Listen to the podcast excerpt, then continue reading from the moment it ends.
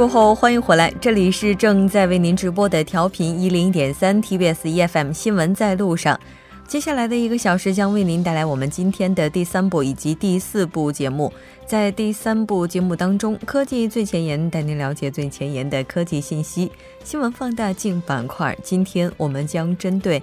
经济盘点二零一七展望二零一八这一主题，和邀请到的来自韩国成均馆大学的安玉花教授，以及来自首尔科学综合研究生院工商管理 MBA 的主任教授黄飞进行讨论。节目也期待您的参与，您可以发送短信到井号幺零幺三，通信费用每条为五十韩元。另外，您也可以在我们的官网或者是 SNS 上进行留言。为您简单介绍一下节目的收听方式。您可以打开收音机调频一零一点三，也可以登录 TBS 官网三 W 点 TBS 点 c o 点 KR，点击 EFM 进行收听。除此之外，您也可以在 YouTube 上搜索 TBS EFM 收听 Live Streaming。那在这里还要很抱歉的告诉您，目前我们的节目还不能使用 TBS APP 进行直接收听，给您带来的不便还请谅解。那稍后是广告时间，广告过后为您带来今天的科技最前沿。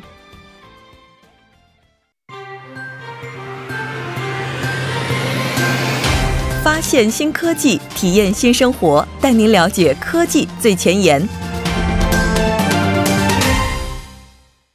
好了，欢迎回来，科技最前沿，带您了解最前沿的科技信息。那接下来依然要请出栏目嘉宾，来自首尔大学的朱教授董科。董科你好，木真你好。非常高兴跟董克一起在圣诞节的晚上来了解今天的科技最前沿。那我想问一下，董克，今天圣诞的话，在家里有没有给孩子们准备惊喜呢？有啊，那作为爸爸妈妈，我是给他准备了一个非常非常大的，哎，比圣诞老爷爷准备的礼物还要好的礼物。然后这个礼物是不是和科技有关的？呃，没有没有，小朋友嘛，科技感太强了，他代入代入不进去啊。哦，但是我觉得今天您要介绍的这个最前沿的信息，应该是小朋友们会喜欢的。对，那你看哈，圣诞节的时候啊，那马路上的这个圣诞装饰，它是比比皆是。没错。对，那路过商场呢，也是五彩斑斓，然后街边上的这个树也挂满了彩灯。那可能有那么一瞬间啊，你突然就觉得哇，好美，不行，我一定要自拍一张。哎，不拍对不起这么好的灯。嗯。那但是不知道。就是有没有那么一瞬间，你又会觉得哇，这么多灯，它要用多少电啊？所以说呢，这个之前就有条新闻，他是说这个美国圣诞季装饰性彩灯每年用的这个用电量可以达到六十六点三亿千瓦。哇！那而很多这个发展中国家呢，一年的用电量也达不到这个数字。你比如像是这个非洲的这个萨尔多瓦，或者是埃塞俄比亚、坦桑尼亚等等等等。那当然呢，我们不是这个针对这个。本这个本应节庆这个庆祝的这个节日啊，那但是如果有一天啊，你想想，如果我们能够创造出一种这个自己发光的树，那你想这个事儿是不是又酷又有意义啊？就像那个萤火虫一样，它不是会自己发光，对吧？哎，那是动物，是还真是。那植物的话会自己发光吗？嗯，那最近啊，这个麻省理工大学的科学家们啊，就把这个想法向前推进了一步，就是最终目标是让圣诞树发光，然后朝这个方向呢又推进了一小步。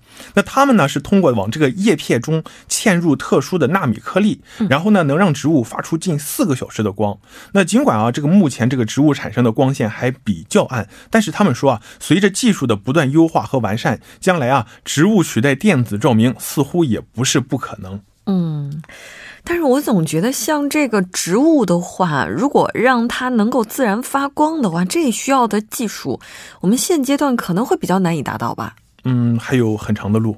嗯，那研究人员他们是怎么做到的？我们来看一下。根据麻省理工学院他们这个官方介绍啊，他们就说他们想到了让植物发出荧光，然后他们就是，所以呢就利用了荧光素酶、荧光素和辅酶 A，然后呢把这三种成分分别包装到了不同类型的纳米颗粒载体中，然后啊把这个植物浸泡在含有这些纳米颗粒的溶液中，这样的话，你像这个荧光素酶啊、荧光素和这个辅酶 A 的纳米颗粒溶液，然后就会通过植物自身，然后那个吸那个。吸水的那个作用，然后呢，高压孔通过高压孔隙，然后进到叶片里，然后呢，通过这个自身反应，然后这个辅酶 A 就能和这个荧光素酶就能促使荧光素发光。嗯，我记得之前的话，我们说在自然界当中，其实并不存在那种蓝色的玫瑰，只不过人为的，然后加入一些色素，让它的花瓣呈现出来各种各样的颜色。可能这种荧光哈，也是基于类似的一些理论去实现的。那科学家们，我觉得这么多年了，你说圣诞已经有这么久的历史了，然后制造出来能够发光的树，这应该不是一天两天的想法了。是的，是的，而且你刚才举的那个例子很好，就是这是一个非常这个。这个特别批对的一个对比，实际上呢，这个科学家呢，就是这一次呢，就是用这个技术呢，就是非常直截了当，就是你把这个东西，你就好像你把那个玫瑰放在那个墨水里，然后让它吸收那个墨水，它就变蓝一样。然后呢，你把它吸放在这个溶液里，那个植物吸收那个纳米颗粒，然后呢，它就吸收荧光素发光。那当然了，这个这个技术呢，它是一个直接的方法。那除此之外呢，你看还有其他更加复杂的方法。那我又得说那个词儿了，嗯，叫基因编辑，我们提过好多遍了，是吧？对。那我们你看又说说到它了。那也就是说，这个在植物中植入荧光素酶的基因，然后让它自己表达荧光。那不过啊，这个过程就比较相对于我们刚才提到那个就比较繁琐了，嗯，而且呢，产生的这个光线也相对比较暗。那毕竟对于植物本身来说啊，它跟萤火虫不一样，它不是一个这样生存必须的这样的一个酶，所以说它没有必要非常这个表达的很。大量，嗯，那另外啊，这个你想编辑的话，你还要这个有完整的这个数据库，这个基因库在手上，然后你才可以编辑。所以呢，这个目前啊，我们能够这个进行基因编辑的植物种类其实并不多。那如果要是这么看的话，似乎基因编辑的话，这种方式太过于复杂了。如果要是能够把植物在水里面泡一泡，或者是用这种含有荧光的溶液给植物进行浇水的话，那会会不会更为简单有效？是的，是的。那也不能说是简单了，毕竟你还要把这些这些各种各样的这些这些荧光素啦，还有这些蛋白质啦，然后包到纳米颗粒里面。那但是你说这个直接，哎，这个词是比较贴切的。那就像我们刚刚介绍的这个纳米荧光颗粒这个方法的这个研究负责人啊，是麻省理工大学的特斯特拉诺教授。那他说他们的这个愿景啊，是可这个制造一个可以能做台灯甚至是路灯的植物。那它这个植物呢，无需插电，通过自身的能量代谢就能发光。嗯，那他说啊，这种方法不但提高了效率，那理论上呢，也可以应用于任何类型的植物。到目前为止啊，他们实验室已经点亮的这个植物啊，包括像是芝麻菜、甘蓝、菠菜和这个豆瓣菜。那成熟的苗本啊，就是他们这个研究团队的下一步想要实现的一个研究目标。嗯，那其实你这个想一想，好像这个画面它是不是画面感特别强啊？那就是说，你上如果马路上，哎，黑漆漆，然后一棵树在那发光，那或者是这个在你的这个书桌上，哎，你就放那么一盆，不能说一盆菠菜了，是吧？或者说，哪怕像或者一个放一盆那个一盆这个玫瑰或者是月季，是吧？那这个代替台灯的话，它又好看又好用，是吧？那所以这个斯特拉诺教授引用一项这个研究数据，他还指出啊，说这个全球耗这个能源消耗的这个百分之二十啊，它是应用于照明的。那所以说，这个在黑暗中发光的植物，它不光它认为好看，它还能缓解全球的这个用电压力，而并且呢，这个经过实验证明，也是一个可行的方法。我这要是有一天能够成功的话，我想想我们家阳台上那一大堆的花盆儿，我就在想，如果它们都能发光的话，这该省多少电哈！但是还有一点就是，所有的东西它在进入植物体内之后都会进行代谢。是的。那像这些荧光粉的话，它们会不会被代谢出去？然后就如果不浇这个溶液，它就不会再发光了呢？嗯，怎么说呢？其实相对于这个问题呢，你说这个是呃。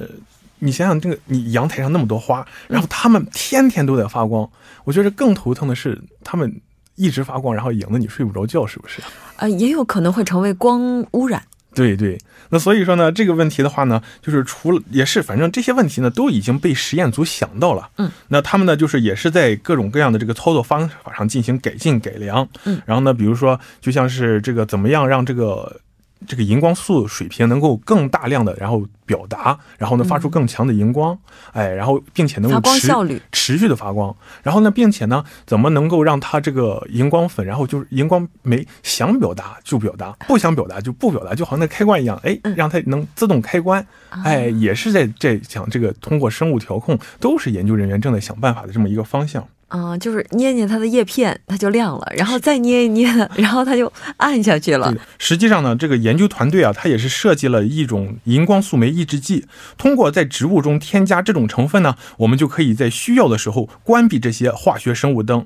那而且呢，就是我们可以发散一下思路，就是不光想着这个植物发光的问题。那我再透露一下啊，就是他们其实呢，他也是一直致力于植物纳米电子的研究。那他们之就是希望通过嵌入不同类型的纳米粒子的这个方式呢，来赋予植物新的特征。嗯，那这个实验室呢，他们之前他们干过什么，你知道吗？嗯嗯，他们就设计过一种植物，然后呢可以检测爆炸物，然后呢并且把信息传送到手机。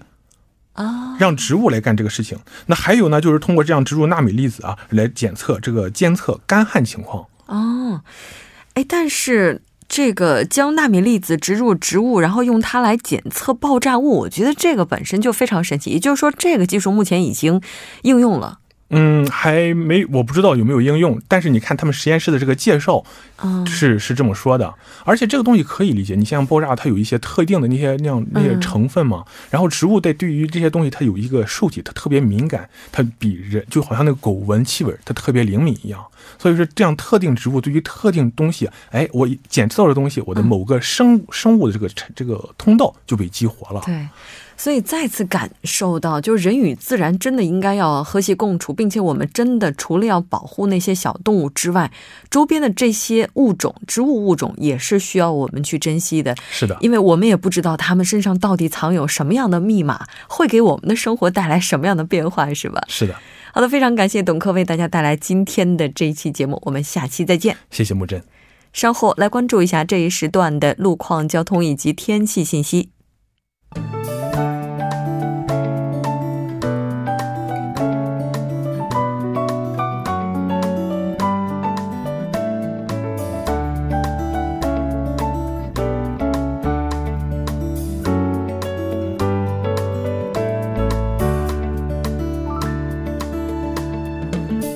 晚间七点十四分，依然是由程琛为大家带来这一时段的路况及天气信息。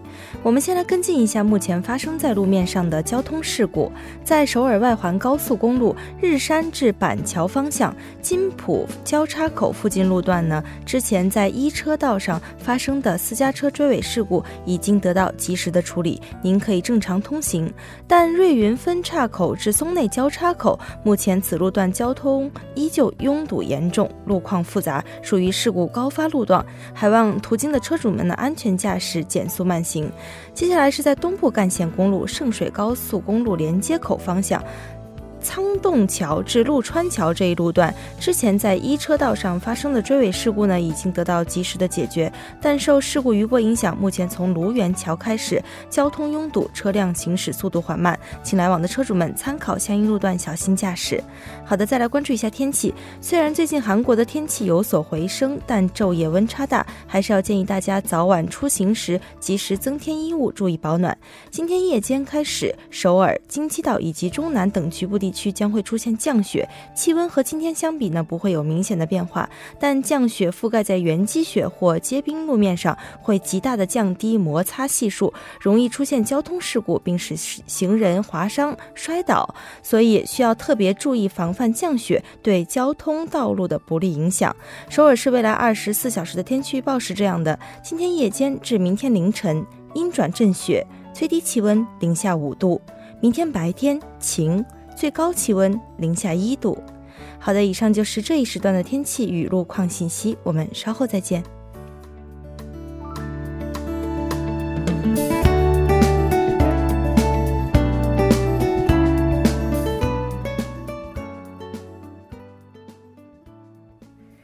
好的，欢迎回来，多角度、全方位为您深入剖析韩中两国时事热点焦点。那今天我们要讨论的话题是经济盘点二零一七，展望二零一八。节目也期待您的参与，您可以发送短信到井号幺零幺三，通信费用每条为五十韩元。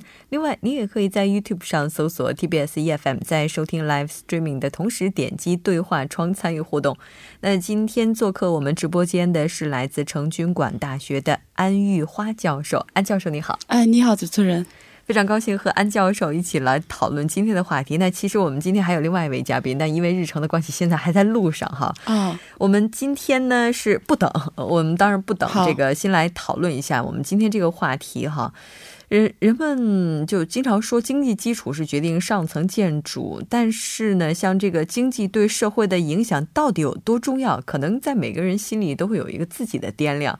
二零一七年也是快要结束了，今天是二十五号，还剩下六天的时间。对，满打满算的话，应该不到一周了。是，那经济给我们带来的影响到底有哪些？一八年又会有哪些经济趋势态势？咱们今天来盘点一下，顺便也来展望一下啊。回顾二零一七年，应该说不仅仅是韩国、中国，应该说全球的经济风云涌动也是引人关注瞩目的。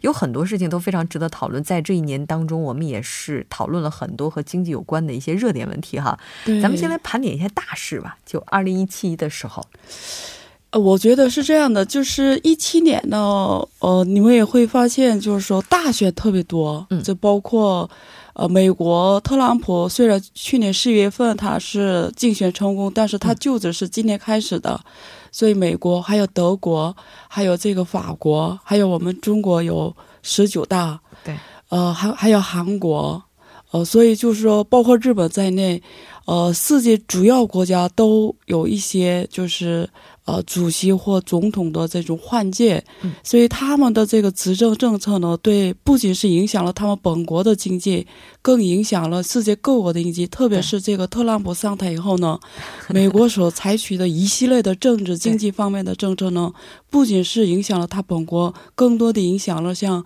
呃韩国或者是中国在内的这种 emerging 国家、新兴市场国家。所以我觉得，呃，这些事情呢，可能会影响到一八年。嗯嗯，还有一个是这个呃，可能呃，刚就是就是几天之前，呃，特朗普的这个减税方案也通过了。对，那么这个影响呢，不是一两年的事情，它以后影响到以后十年对。呃，还有这个呃北朝，就是我们北朝鲜，北韩、呃北韩，北韩和这个呃特朗普、金正恩和特朗普之间的这种互相之间的一种呃就交界交际吧，就是交界怎么表表达？呃，不知道，反正就是核威胁，角力，呃角力角力，呃，核威胁现在已经影响到这个韩半岛，包括中国在内的东北亚的和平稳定。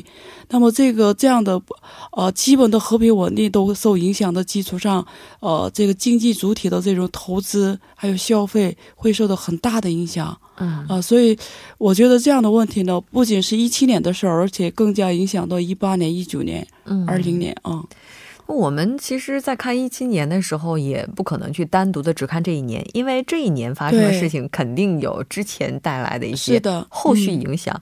那如果听刚才教授的这个介绍的话，我觉得在我脑海当中留下比较深刻的就是一个人的名字，叫特朗普。对，他的话，嗯，这个应该说政治和经济，他经常是不分家的嘛。是的，在他上台之后，我们能不能说他带给全球经济一阵飓风？呃，是这样的，就是说，呃我可以这么想，就是说特朗普之前呢，呃，世界呢，我们可以预测的世界，就是很多的这个预测的。呃，很多的世界的游戏规则呢，嗯好像是我们已经比较习惯了。嗯很多国家按我们预期的世界经济秩序去呃准备他们的战略的时候呢，突然来了一个特朗普，嗯把原来的秩序呢给打破了。嗯这里包括很多的这个问题，呃，包括这个呃，最近这个伊斯兰这个耶路撒冷的这个呃首都殖民的问题，对，以色列首都。呃，以哎不，以色列首都的这个呃，这这个其实很多政治家都不敢碰的问题，他都碰了。还有这个，包括刚才北北核的这个危险的处理上问题，还有 TPP，嗯呃，这样的他退出了这个 TPP，还有这个很多这种国际秩序上的 FTA 重新谈判，这样的都是以前都不可思议的事情，嗯都给他呃上台以后呢，都重新进行谈判或者重新指定，或者是。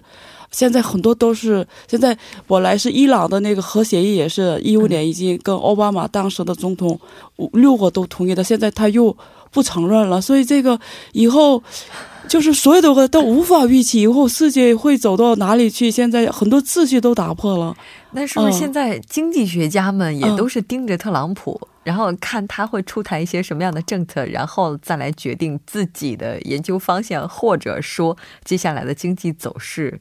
对他进行预测，就是说，现在他们最感到困惑的是，这个特朗普到底是想怎么走？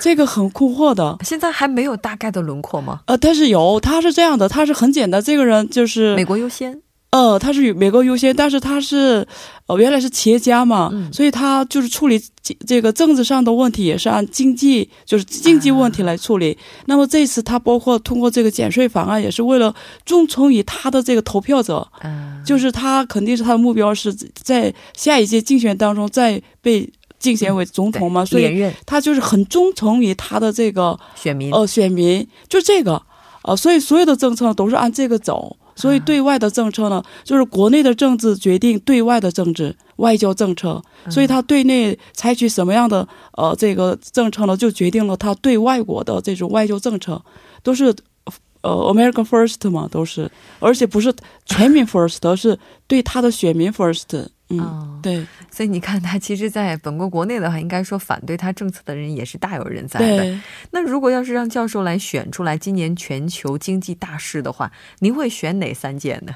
第一件大事会是美国特朗普就任总统吗？对，包括他一系列的政策，这是第一。第二呢，呃，我还想比较选一下这个我们中国的十九大啊，十九大啊，因为这个十九大开始。按中国的表达方法是，呃，习近平，呃，社会主义新时代开启了吗？新的纪元。呃，所以这个里边有很多很深刻的内容，可能由于时间的关系上，也不一定能详细谈。但是呢，它对世界影响会很大很大的，包括政治、经济、外交。哦，然后第三个呢，我个人比较关心当时这个法国的这个马马克龙，他。竞选成功了吗？我比较关注，因为他不是传统的政党出身，他是完全依靠这种互联网的这个选民来成功的。这个对世界政治、这个政治、经济形、政治形态的影响，特别是以执政党为我就是呃执政党一个是在野党为主的世界政治形态的影响是特别特别大的。所以以后我们说互联网经济到来，我觉得以后会互联网政治到来。所以我觉得他的竞选成功呢，代表了以后，呃，互联网的政治时代的到来。所以，呃，这样的形态会影响到很多很多国家的以后的政治形态。嗯嗯。这这么看起来的话，教授选的这三个几乎上都是从政治着手，也就是说，这些政治变化它给经济带来的影响是巨大的。对，嗯，那刚才教授也提到了，说美国的参众两院通过了号称美国史上最狠的减税法案，哈，但是也有专家说，这样的一个减税就看起来哈，它的规模非常的可观，但实际上的作用可能并不会有那么大。但是中国的看法，中国的就是学者或者是专家呢，啊，评论这个美国的减税方案的时候呢，因为它的规模是有限的，它，呃，未来十年一共减税一点四五万亿美元，每年大概一千四百五十亿美元嘛。那大概人民币折算成九千六百亿人民币吧，就是它是规模是有限的，但是呢，我个人是认为呢，我们关注的是很多国家就是对这个美国的这个减税方案进行评价的时候，包括韩国在内，包括美国就是中国在内，很多国家对它进行评价的时候，它只他只看到了它的这个减税规模，其实你得看它的具体的里边的内容，它那个里边的内容当中有很多内容，但是呢。呃，有一个内容对我来说就是感触特别深，就是我觉得这个会影响到一个，呃，特别像中国、韩国这样的一墨镜国家的影响特别大。那那里边有什么呢？对发展中国家影响特别，那里边有一个知识产权的减税方案啊。知识产权减税，什么意思呢？就是说，如果你在美国拿到的知识产权，嗯，的话呢，给你减税。哦。哦，比如说现在是百分之二十五的话呢，给你减到百分之十二点五，是吧？这个减税的幅度相当大，就是百分之五十。嗯，但是呢，倒过来，如果你假如说你是美国企业，嗯，你你从这个在海外拿到了海外的知识产权了吗？通过海外海外的知识产权认证机构，嗯，就是在海外拿到的知识产权，就是专利权呢，就这样的，呃，就是这种就是海外实施了在海外的专利权收到的收益，嗯。